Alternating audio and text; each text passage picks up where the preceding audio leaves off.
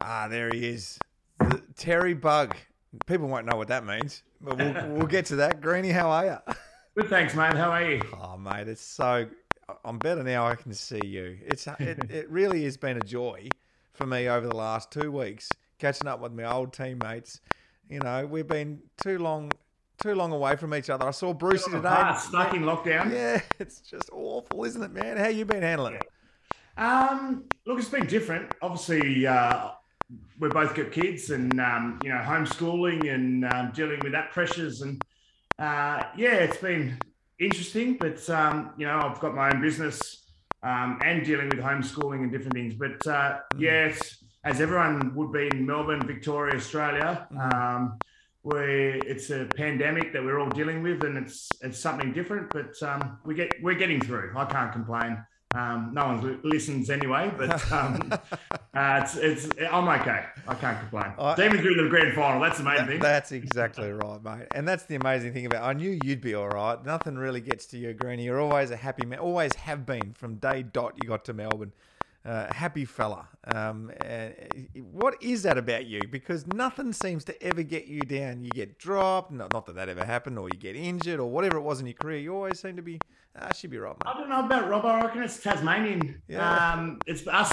being coming from a, a small island and um, and dealing with, you know, we we've got simple pleasures being Tassie guys. There's nothing we we never grew up with, you know um, city folk don't really know what we had to deal with yeah. in Melbourne, but yeah. uh, simple pleasures in, in Tassie, everything doesn't phase us. Um, you know, we we had to get on with with with anything in being people in Tassie. It's, yeah, yeah, um, um, yeah. Nothing phased me too much, and um, yeah, I, I, enjoy life. Yeah. I uh, you just get on with it. Yeah. Obviously, uh, people will know I've gone through a couple of um, different uh, circumstances over the last few years. And mm. um, the thing is, the sun comes up tomorrow, and you've got to get on with life, and you've got to deal with um, the next day, um, because otherwise, yeah. Um, you know, what, what what happens in life? It keeps moving forward, and if you stop, mm. life doesn't stop. So you've got to keep moving with it, and if you don't, it's going to be hard on you. So you might as well keep growing with it and living with it. Mate, it's it's really inspiring, and we'll get to exactly why uh, you were just talking about. I feel like I need to explain though. Greeny said us being Tasmanians, it's not simpleton pleasures. you know, we're not talking family as an inter inter family. No. Uh, no, we're talking simple pleasures. yes. but let, us let's, let's go back first before we get to where we are now, because you've got so much going on and, and the D's and where they're at, and I'm loving that T-shirt. We'll talk about that too.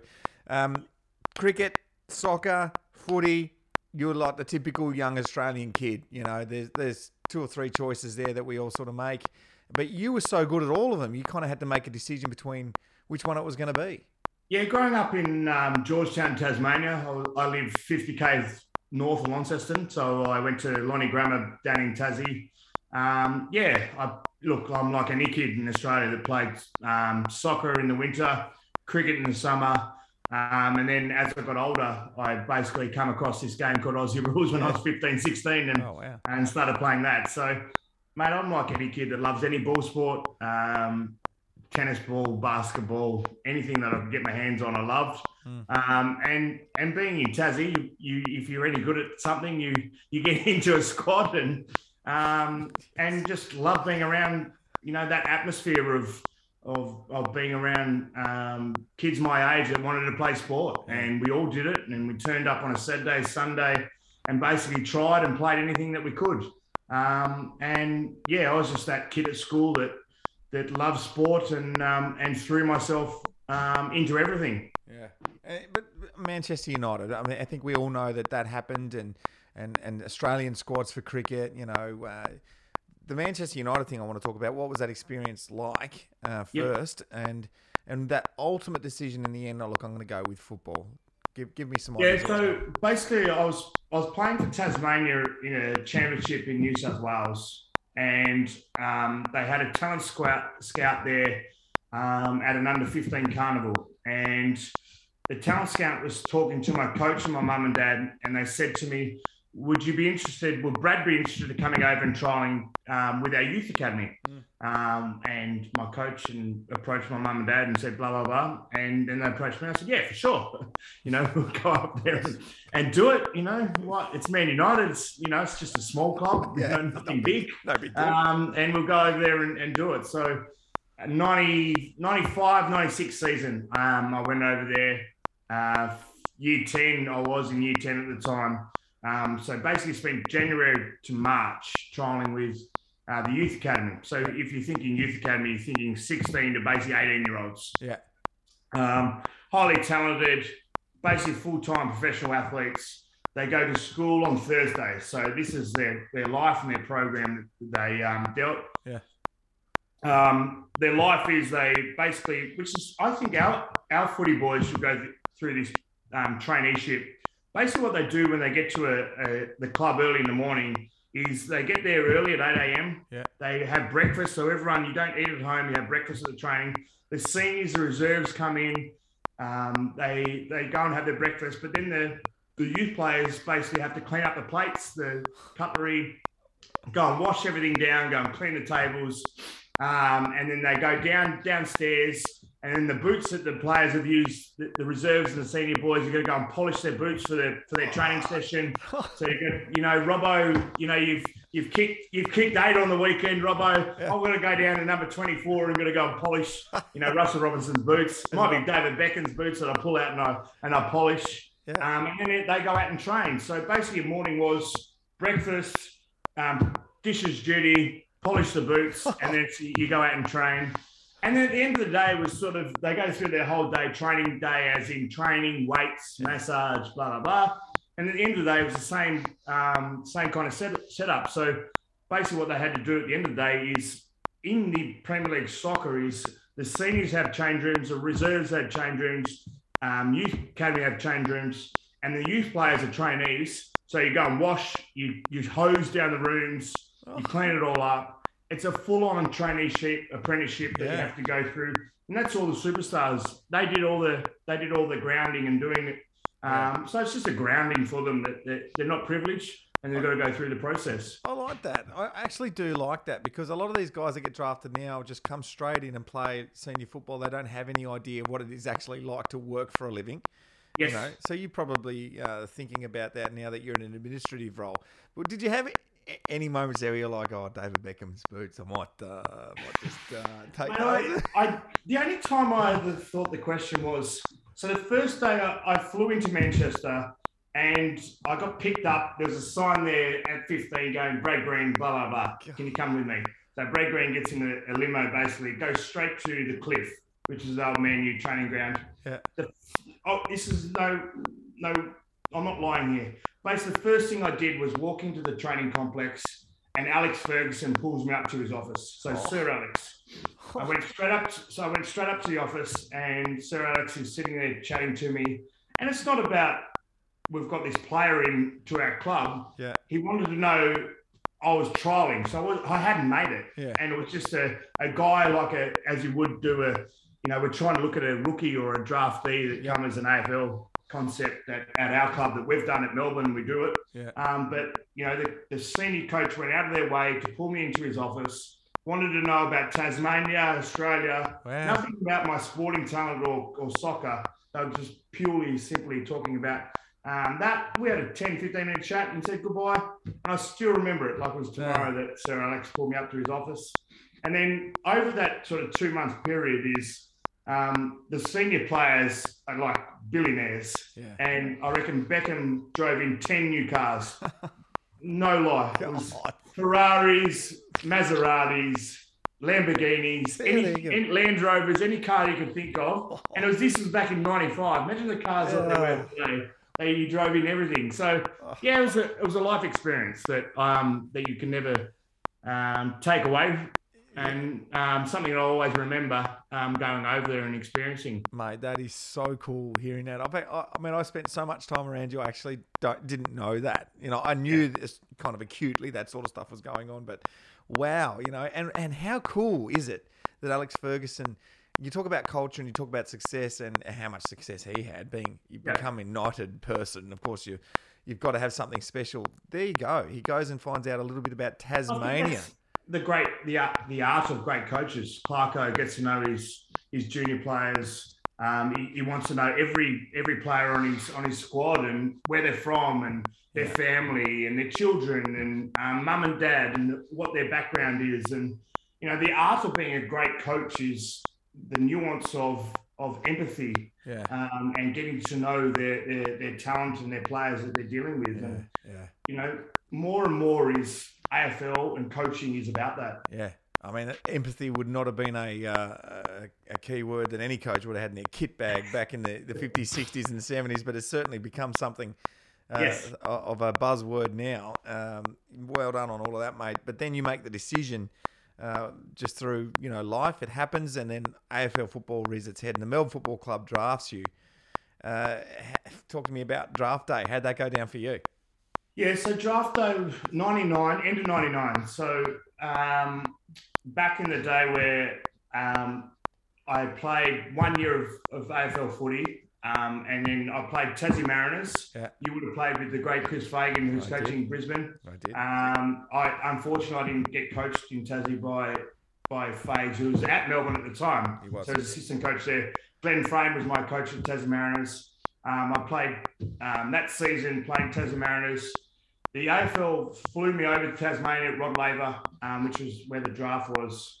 Um, so I thought I was going to get picked up. Obviously, if they fly me over, yeah, that yeah. you're pretty. Um, were you hoping that you get Yeah. drafted? It's, it's want to hope. pretty uh, disappointing if they fly you all the way and you don't get drafted. so they flew me over. They flew mum and dad over, um, and then yeah, I got picked up, pick 19, um, 99 draft, and went to Melbourne. Um, and from that set, I've been a mad demon supporter ever since, and Mm-hmm. um, grown grown up and um, living, and um, I cannot thank the Melbourne Footy Club for the last how long 21 years that I've been associated with them, and they're a big part of my life. Oh yeah, been absolutely huge for both of us. They've really given us something special, and that's why we continue to do what we do for the red and the blue, mate. Um, there would have been no bigger game for you in your career. There's been great moments, but that Carlton game, let's let's talk about the raw emotion of that, where you and Brucey just lit it up in what was your your first or, or second real crack year at it, you know, um, Yeah. kicking goals from the boundary, just hitting it straight through the middle, like. and- and- so it was a qualifying final, first year 2000. yep. Um, so I look back on that, and people will say, "What was your most memorable game?" I still believe, you know, it's I played, um, you know, 13 years of footy, and you know, game 20 was my most memorable. You know, Yeah. you look at that, and It was amazing. it's amazing how you look back on that time and still say that. But it was, it was, um, you know, the the situation that the footy club was in, trying to make a grand final, um, 30 points down in the third quarter, Yeah. and then all of a sudden we get over the line and we, we're straight to a prelim, and then we make a grand final. So yeah, yeah. yeah, big occasion. Um, great to be a part of, and um, yeah, and and help the side get over the line and helping them win. It's um, yeah, it's it's a great feeling and, and something that I've never forgotten. So it's it's been great. Mate, you sit back now uh, at your house and your kids are giving you all sorts of hell. And you remember back to that moment where 80,000 people are screaming for you if you just kicked a goal and we're coming back from so many points behind. You, Yeah. think, you think to yourself, I used to be a superstar once. I shouldn't have, I shouldn't have to put up with this. I think we all do. I reckon, Robbo, we're like any past player, and we go, you're 25, 30 metres out. Why are they missing from there? yeah, You know? exactly. I think we all sit there and think that uh, we can still play. Yeah, I'll do Um, better than that now. every yeah. day of the week, every weekend, I think I can still get out there and get a kick. Um, but yeah, it's you know, it's uh, I'm pri- I'm privileged to have played at the Melbourne Footy Club. Um, very proud of the footy club, and um, and even now I'm more proud than being associated, being a board member, and um, we're playing on grand final day on on Saturday, so I can't wait. Oh, mate, well, I want to talk to you about all of that because you've got the inside stuff. And we haven't had anyone on the show yet that knows what's going on the internal. Like, I'll- Albeit you're talking a lot about the uh, the board and what's happening, and you've always got to have one eye on what's going on in the future as well. Yes, we're right now, but what are we doing in the future? So, we'll get your breakdown and what you can give away in a little bit. But uh, I want to talk to you about the obvious, and you, you, you spoke about it off the top of the show, or the top of your interview about Anna. Uh, and and the, the absolute um, tragedy that happened in your life and your kid's life when when Anna was um, unfortunately caught up in a just a mishap, and that's what it was. Your learnings through football and in life, and mum and dad or whatever, obviously put you in good stead for how you dealt with all of that. Because personally, mate, what I saw uh, when you went through that was nothing but nothing more. I mean, I was blown away. We we're all blown away with how well you handled it firstly, and we all sort of we we didn't handle it as well as you because we were so sad for you, and you were all like, "Come on, boys, she'll be all right. We'll be fine." Where, where did that come from, mate? Because it was just um, absolutely awe-inspiring. I think I've I've told a lot of people, and unless you get deep down in the conversation, that I think football teaches you a lot of good things um, and good habits, and it might be good and it might be bad, and it might be bluff. But I mm. think football teaches you strength, resilience. Mm. Um, when things, when the chips are down, you got to get up. Um, you get beaten, you might get a blood nose, you might get a broken knee, you might get a broken body. Mm. But no one's sitting there going, poor bugger me or, or crying for me. Yeah. They make you get up and you go, you just, you brush it off and you got to get up the next day and you keep moving. Mm. And being, being a Melbourne player, being a Melbourne um, yes. supporter, we know we've got to be resilient yes, and, and it makes you tough mentally because we've got to deal with a lot of things. Mm, mm. And I'm not trying to make light of um, my situation. Yeah. What I'm trying to say is, I reckon a lot of what I've grown up with in those 21 years that I've been a Melbourne person and a Melbourne player is I got to a stage where I've got great resilience, I've got great resilience training, and I still deal with different things every day. Mm, um, mm, yeah. But the great thing that keeps me going is I've got my two beautiful boys that I, I know Anna would want me to make sure that they're safe, secure, and looked after. And they, they're the thing that I keep waking up every day for and making sure that they're fine. Yeah, it was, look, mate, was, I went through something that no one ever would want to go through. It was, mm-hmm. it was tragedy. It was, it was terrible. Um, but in the end of the day, that's life. Mm-hmm. Um, I lost my wife. We've been we were married for 11 years. We're together for 16 years. Mm. um, and for circumstances as a healthy woman she died within 48 hours and it's yes it's tragedy. Mm. and yeah I, I, struggled for four or five months and um, but i've been pretty good for the last 12 months 18 months because one that you you go well you've got to get on with life. There's a lot i'm 40 and there's a big part of my life that i've got to live Mm. If you spend a whole life regretting and being regretful over that you've, you've been dealt this hand, you've been dealt this situation, and you, you go on the poor bugger me stage, is that at the end of the day, there's going to be people that are going to turn around and go, mate, you just got to wake up yourself yeah, and get on with yeah, it. Yeah. Um, so I, it's not a self talk. You got to, you got to deal with it yourself. But I have a lot of people that I, I confide in. I've got a lot of mentors, and I keep talking to. I'm lucky that I found a great partner in Katie, mm. um, who who's a big part of my life now, and she's here with my boys. Mm. So I've got a big family based around mum and dad, and even Anna's family now, a big part of my life. So mm. I've got a lot of people that I'm thankful for. But mate, still we still go through struggles and yeah. we still go through ups and downs. Yeah. But I'm lucky. Um, I can still support my kids. I can put food on the table. Mm. There's there's far worse than me, um, and that's what I keep thinking. There's a lot of people out in this in this world that are, are far worse than, than I am, mm. um, and I've just got to get on with it and deal with it. And the sun comes up tomorrow, so yeah. we deal with it what it is. Um, and I'm just grateful that I can be happy and my kids are happy. Mm. That's all I think about. Yeah. Now there would be people watching this uh, blown away by that. They they knew acutely of what happened to you, and and for those that don't know. Uh, and just a medical procedure that just went wrong, and, and you know you go from having the normal life, what you call a normal life, two young kids, beautiful wife, and then all of a sudden it's t- turned on its head. Uh, you talked a little bit there about um, support, and you've been really lucky with that.